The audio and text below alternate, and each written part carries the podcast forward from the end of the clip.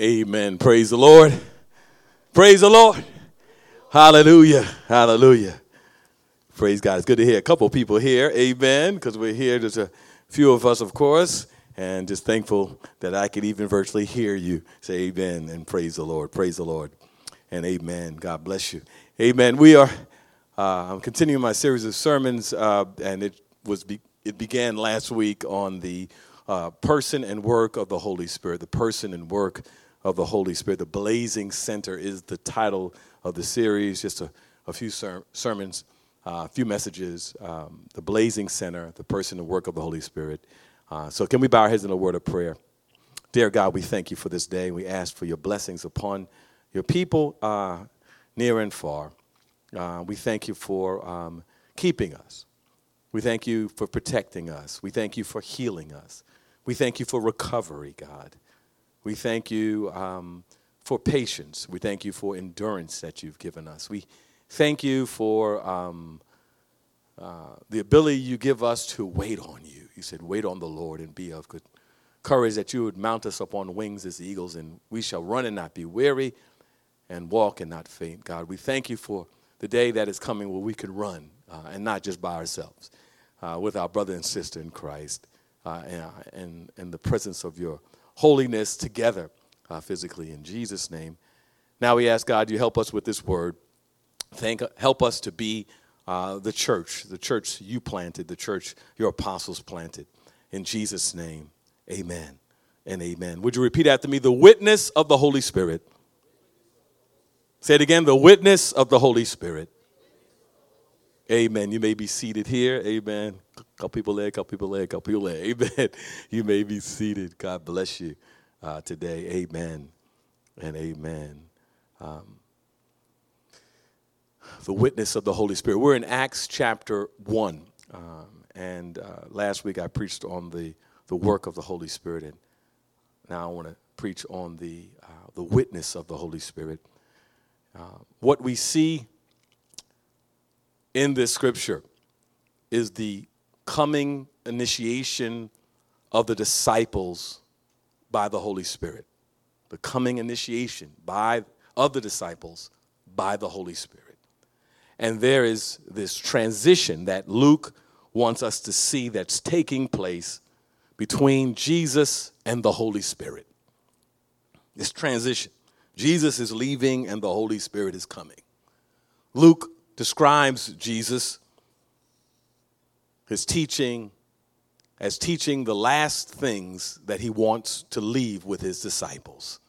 And he describes Jesus teaching those through the Holy Spirit.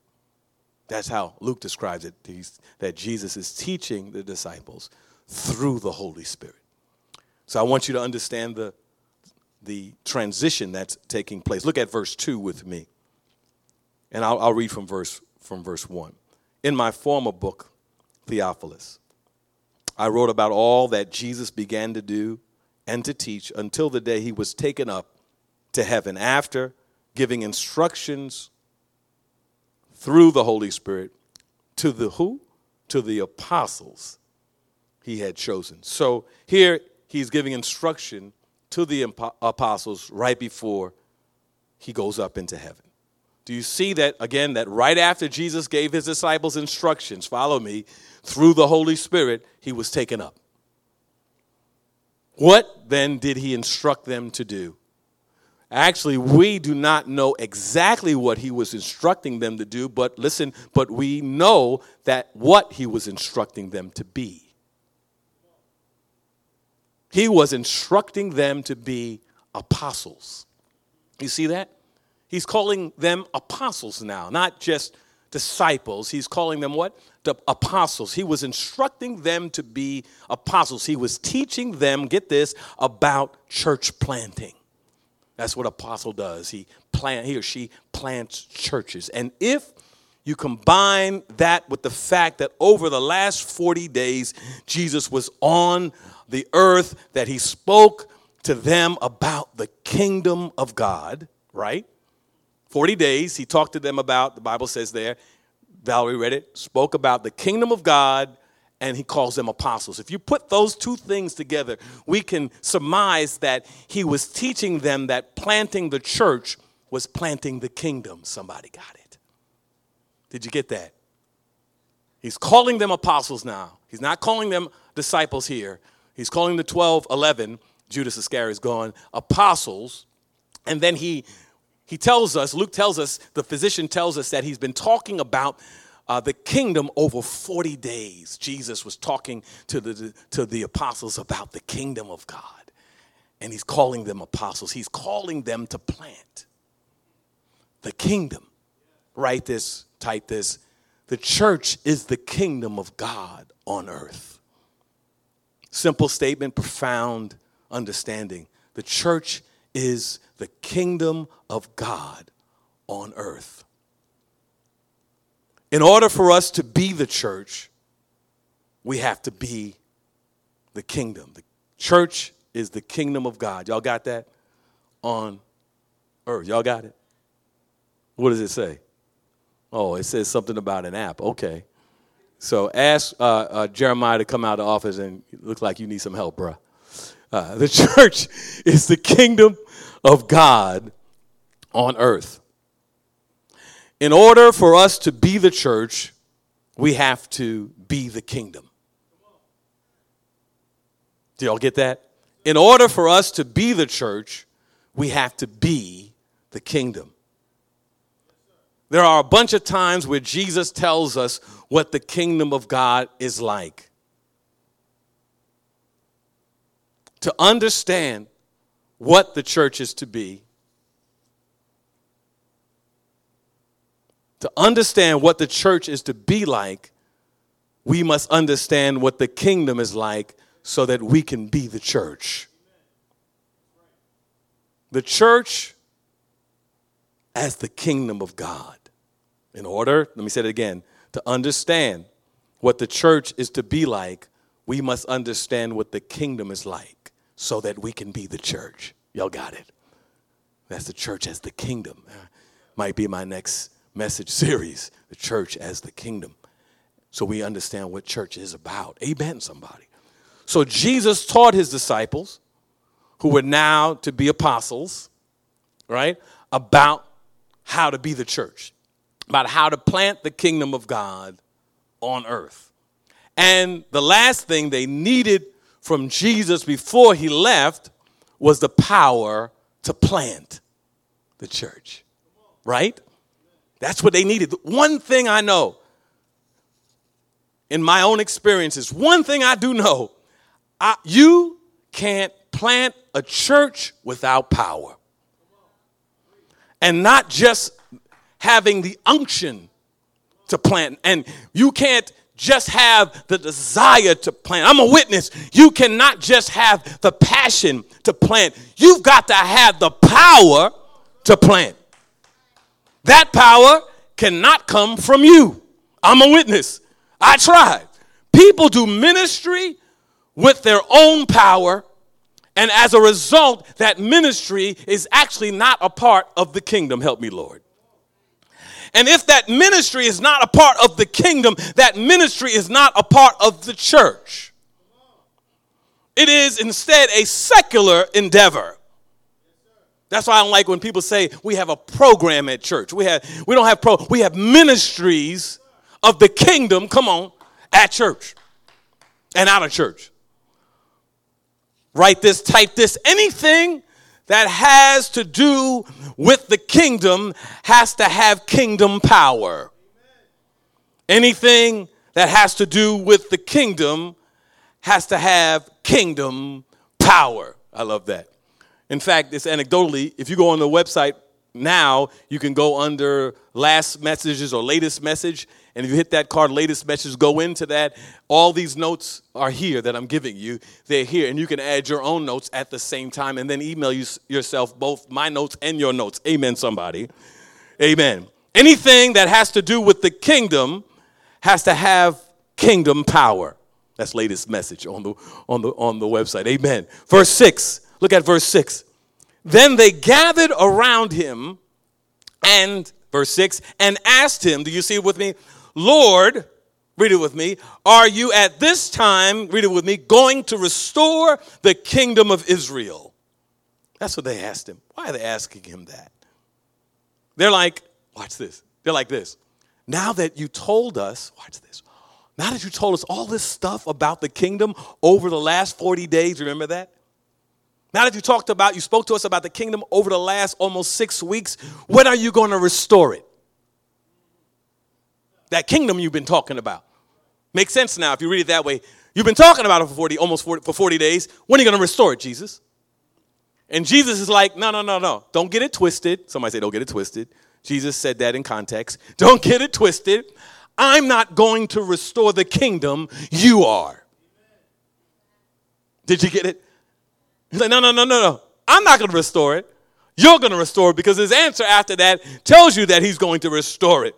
He says, verse 8, verse 7, he says, he says to them, It is not for you to know the times or the dates the Father has set by his own authority, but you will receive power, you will receive power when the Holy Spirit comes on you, and you will be my witnesses in Jerusalem and all Judea and Samaria and to the ends of the earth. Did you see it? He said, I'm not going to restore the kingdom. You are. This, beloved, is a new day, my fellow disciples and some apostles, because Jesus has now called us to be apostles. He's called many of us not just to be disciples. Oh, y'all don't hear me but to be apostles. He's called us as a body to plant the church again. The church has, I got a prophetic word for you today. The church has changed for good. And even though it's bad out there, even though it's unsafe out there, although it's dangerous out there right now, the harvest is right, but the laborers are few. Right now is the time to ask the Lord of the harvest to send out workers into the virtual harvest field. People today, I said this last week, more than any recent time, are keenly aware of their need for a Savior of their need for a deliverer, of their need for prayer, or the, and their need for someone to hear their prayer who's so much greater than they are. Verse 6, look at it again. They gathered around him and asked him, after he'd been talking about the kingdom for 40 days, Lord, are you at this time going to restore the kingdom to Israel? In other words, are you going to take the Roman government and give it to Israel? Right? And he's saying this Jesus is saying, I'm not talking about the restoration of the kingdom to Israel. I'm not talking about taking someone else's kingdom. I'm talking about my kingdom. Come on, somebody. That's going to happen uh, uh, I'm going to take everything over when I come back again on my second coming. That's going to happen then. That's why he says to them in verse 7 it is not for you to know the times or dates that the Father has set by his own authority. Don't go on to the second coming yet. Wait, wait a second. You know, this is, I'm talking about now. He's saying, the kingdom I've been speaking to you about for nearly the last six weeks is my witness in the world. The kingdom that I've been speaking to you about for 40 days is my kingdom, is my witness in the world. Every time you witness Jesus in the world, there is his kingdom. Everywhere you serve me, there's my kingdom, he's saying. Everywhere you worship me, there's my kingdom. Can I get a witness? Every place you are witness to who I am, there's my kingdom right there. Every time the Father, Father's will is being done, that's where his kingdom has come. Let me say that again. Every time the Father's will is being done, your kingdom come, let your will be done every time the Father's will is being done. That's where his kingdom has come. Your kingdom, disciples' prayer, right? Your kingdom come, your will be done on earth as it is in heaven. That disciples' prayer that Jesus gave us, that rubric of how to pray, that, that disciples' prayer is actually, watch this, a call back to us. It's a call back to us as much as it is a call to the Father. Get it, get it, get it, get it. Father, let us bring your kingdom to the earth. Father, let us bring your kingdom to the world. Let us be your witnesses wherever we are and wherever we go. In Jerusalem, in all Judea and Samaria, and to the ends of the earth. But the only way we can accomplish this extraordinary feat is by the power of the Holy Spirit. Come on, somebody. Is by the power of the Holy Spirit. Right? You see, the witness of his kingdom must be the witness of his power. Let me say that again. That's not going to be up on the screen, but the witness, you can write down anyway, type it. The witness of his kingdom must be the witness of his power. In order to witness his kingdom, you got to witness it with his, come on, with his power. Luke, look, look, at, look at verse 8 where Luke says that Jesus says, But you will receive, verse 8, power when the Holy Spirit comes on you. And then you will be my witnesses, that's the context, in Jerusalem and in all Judea and Samaria and to the ends of the earth. The witness of his kingdom must be the witness of his power, right? Make sense? We depend on the Holy Spirit to give us power. Understand that the Holy Spirit is, as a Christian, as a disciple of Christ, we understand that the Holy Spirit is already on you. Hallelujah. You're not waiting, come on, somebody, for the Holy Spirit to come on you like the apostles were back then. Beloved, the Holy Spirit has already come, and so the Holy Spirit is already here. Beloved, the Holy Spirit has already come on you. The Holy Spirit has already entered you if you've embraced Jesus as your Savior. The Holy Spirit has already made his way into your life. Write that down. The Holy Spirit has already made his way into your life. Just make sure you've let the Holy Spirit make his way into your witness. The Holy Spirit has already made his way into your life. Just make sure that you've let the Holy Spirit make his way into your witness. I want you to understand something. I want you to understand this. The reason why the Holy Spirit made his way into their witness, the apostles' witness, the, the disciples' witness, was because they did what Jesus told them, listen to me, to do.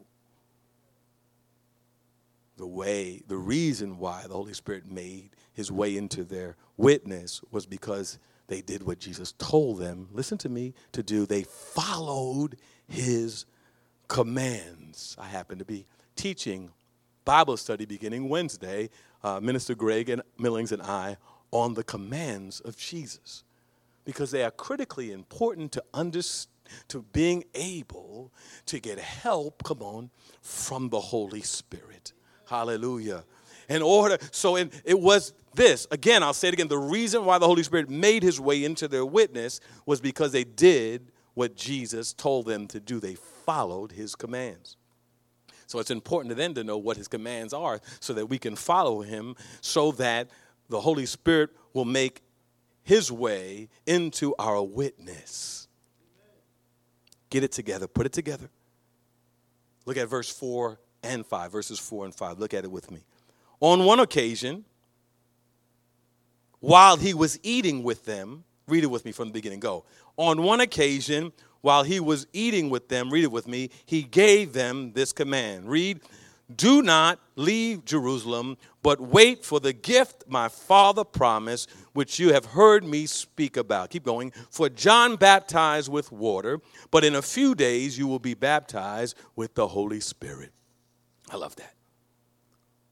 Write this, type this. If you follow Jesus' commands, write it down, type it up. If you follow Jesus' commands, the Holy Spirit will make his way into your witness. If you follow Jesus' commands, I'm giving you real practical, straightforward, but Holy Ghost powerful, amen, counsel, teaching. If you follow Jesus' commands, the Holy Spirit will make his way into your witness. Let me explain, but I want to say this say that it's a discipline to follow the commands of Jesus. It's not that his teachings are easy to understand. His burden, burden, his burdens are light. Amen. My yoke is easy, but my burden and my burdens are light. Uh, uh, it's easy to understand and a little harder, much harder to come on to do. Can I get a witness? Somebody, let's just be honest. Uh, it's a so then it's a discipline, right, to follow the commands of Jesus. So if you follow the commands of Jesus, Jesus' commands, the Holy Spirit will make His way into your life. But it's it's not easy to follow the commands. It takes time and trouble. Paul told a young Timmy, take the time and trouble to keep yourself spiritually fit. I think that's 1 Timothy 4 and 7. Take the time and trouble to keep yourself spiritually fit. It takes time. Come on. It's a discipline to follow the commands of Jesus, and it takes trouble. It takes time and trouble. It's not easy. It takes consistency. You have to train yourself, come on, to be godly. Anybody know that to be true? You have to train yourself to be godly. It's not obeying a couple things Jesus said to do and you're good. That's where we are today. People follow a few things that Christians, well, disciples of Jesus follow a few things that he says, and we think we're good. We're, we're, we're satiated. We're complacent in our witness. But it's not just obeying a couple things and we're good. Following the commands of Jesus must be a developing lifestyle. It's a developing lifestyle. For the disciples at this point, following Jesus had become their whole way of life. That's why they were afraid to lose him. When we looked at last week at John chapter 14, you go into 15 and 16, they were afraid to lose it. Where you going, Jesus? He said, I must leave. I'm going to my father's house. In my father's house, don't worry, are many mansions, many rooms. If, I, if it weren't true, I would have told you. I go to prepare a place for you. I'll come back to get you. Everybody I come back to get. One day you're going to be with me when you get to heaven. The rest of y'all, I'm going to take y'all up with me when I come back. Right? They were afraid to lose him. Why? Because they gave their, whole lives to him. It wasn't doing a couple things for Jesus and following him sometimes, it was following him everywhere he went. Even with the mistakes they made, they followed him everywhere. Except when they got to the cross. Come on, Peter said, Oh, that's a little too far, Jesus. It's a little too far. But they were afraid. The point is that they were afraid to lose him. That's why when he said he was leaving them to go back to the Father, they were worried about what they were going to do if they weren't following him. What are we going to do? It's time, listen to me, it's time to make following Jesus a lifestyle. Taking the time and trouble to make it a lifestyle so that you and I can't imagine where we would be and who, what we would do without Jesus leading us. Where would I be? Right, come on. Right, carrying me in every season. And so Jesus tells his disciples he's going to leave them the Holy Spirit. Don't worry, I'm going to leave you the Holy Spirit. He tells them that in John 14 from last Sunday when he was about to make his way to the cross. And now Jesus is telling his disciples after he has risen and right before he leaves them, after those 40 days of talking to them about the kingdom, again, he tells them that the Holy, he's going to leave them the Holy Spirit, that the Holy Spirit is on his way, not only to teach them all that he that he Jesus has said, but also to give them power to be his witnesses in the world. And so, write this, type this, the Holy Spirit is the teacher of God's word, the commands of God and the giver of God's power. The Holy Spirit is the teacher of God's word, the commands of God. He teaches us the commands of God if we're willing to be taught. And He's the giver of God's power. He's the teacher, the Holy Spirit of God's word, and the giver of God's power. That means we can neither learn his word nor receive his power without the Holy Spirit. We can neither learn his word nor receive his power without the Holy Spirit. Hallelujah.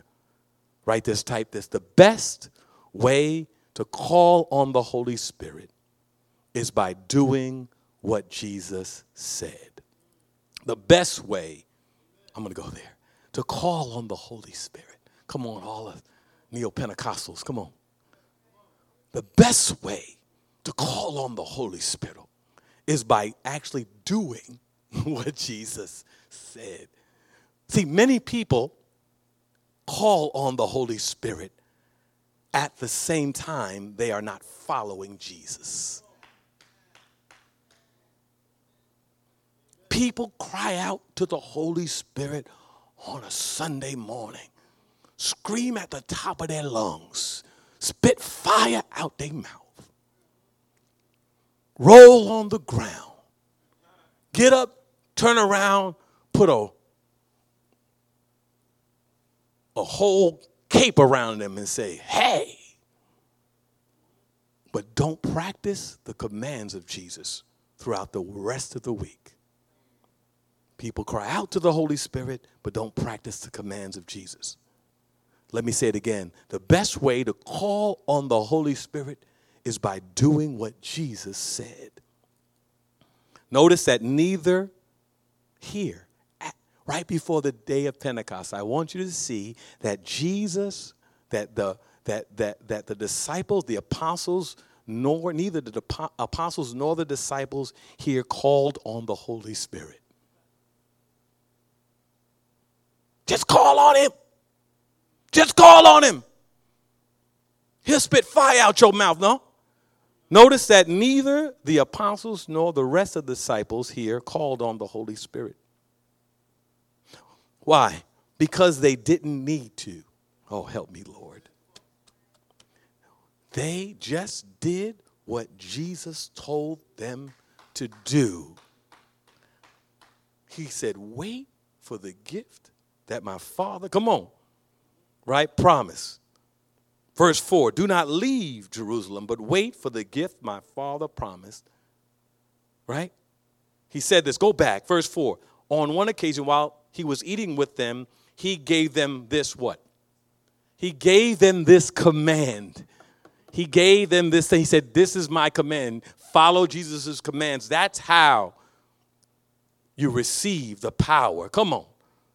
Of the Holy Spirit. He said, Wait. Do not leave Jerusalem. Wait for the gift my father promised, which you have heard me speak about. For, for John baptized you with water.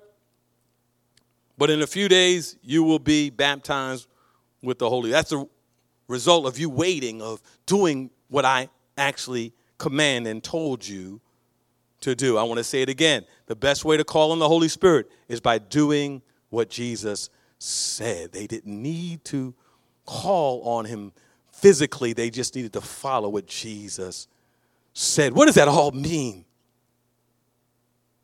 When the day of Pentecost came, the Holy Spirit gave them power. Not power to be a show off, not power to be a clown act of a preacher on a pulpit, but power to be what? To be a witness. Power so that those who experience the power on them, the power of the Holy Spirit, would know Jesus as their Savior and as their Lord. So, call on the Holy Spirit today by doing what Jesus commands. So Jesus leaves. He's taken up before their very eyes into heaven.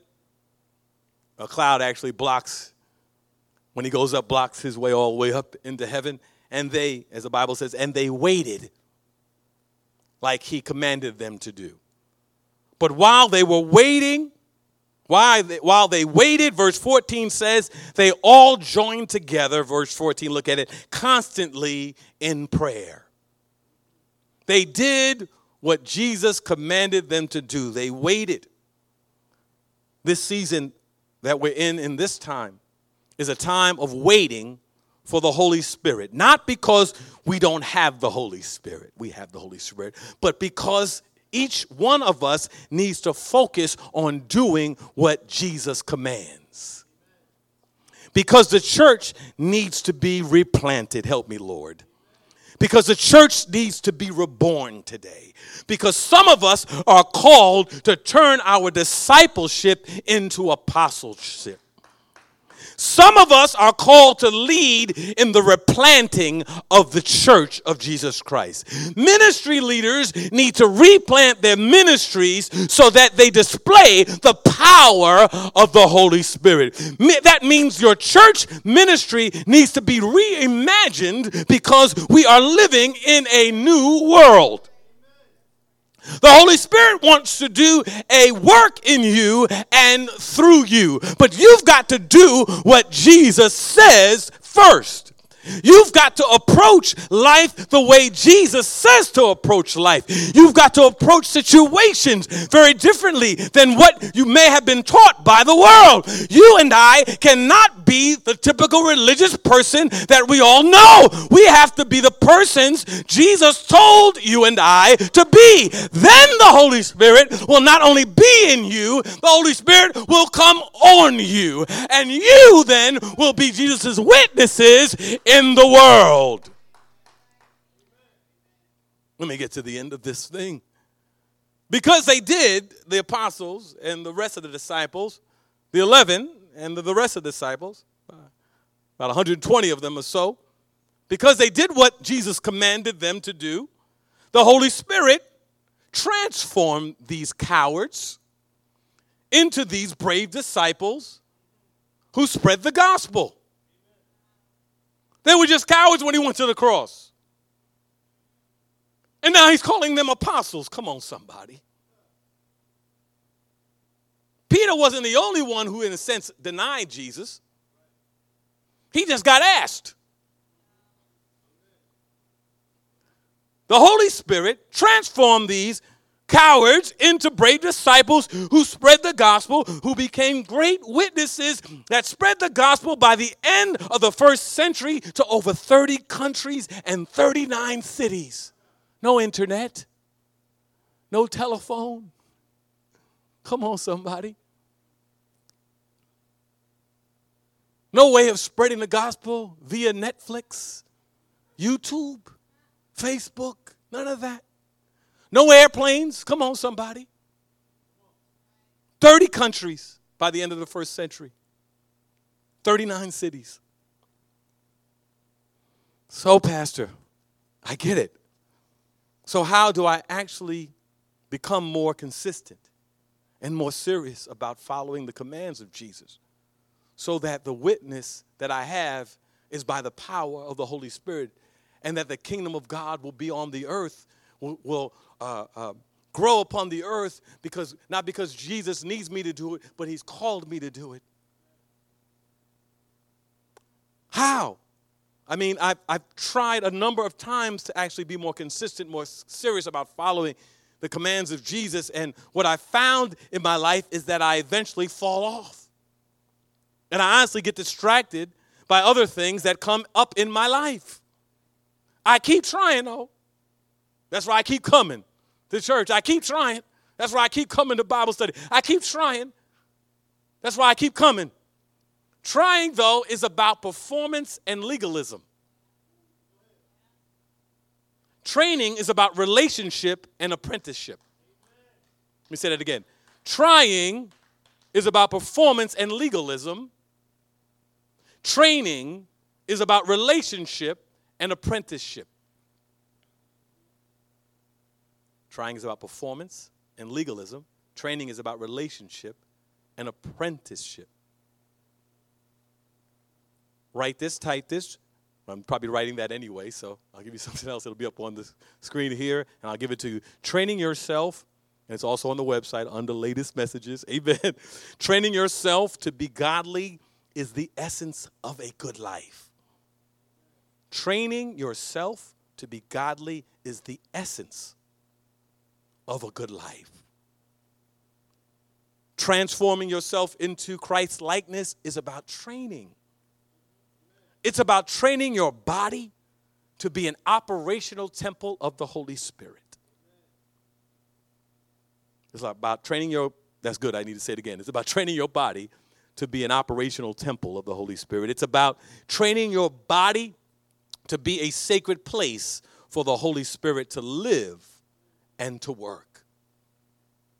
And when you we do that, when we do that, the Holy Spirit will come on us like the Bible describes the Holy Spirit. When we do that, the Holy Spirit will come on us like a wind. The Holy Spirit, when we do that, when we train for godliness, when we follow the commands of Jesus, because we're developing a relationship and because we're an apprentice of Jesus, uh, when we do that, the Holy Spirit will come on us like tongues of fire. Like one, as the Bible describes, hovering over us. Like a dove, the Holy Spirit, descending upon us, and the Father saying, This is my beloved child in whom I am well pleased. It will be like the Lord breathing on you and I, pouring out his spirit on you and I, like streams of waters. It will be you, it, it will be your ministry, it will be your witness that has come out of the Holy Spirit's refiner's fire. And you will have become this sacred vessel, this holy temple that houses the Father, the Son, and the Holy Spirit. God bless you. God bless you. The witness of the Holy Spirit.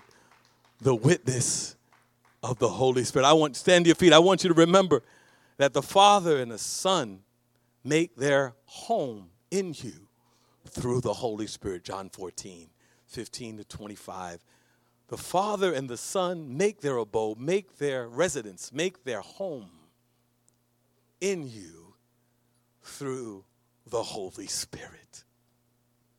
The witness of the Holy Spirit. God bless you. Heaven smile upon you. Let the church say amen.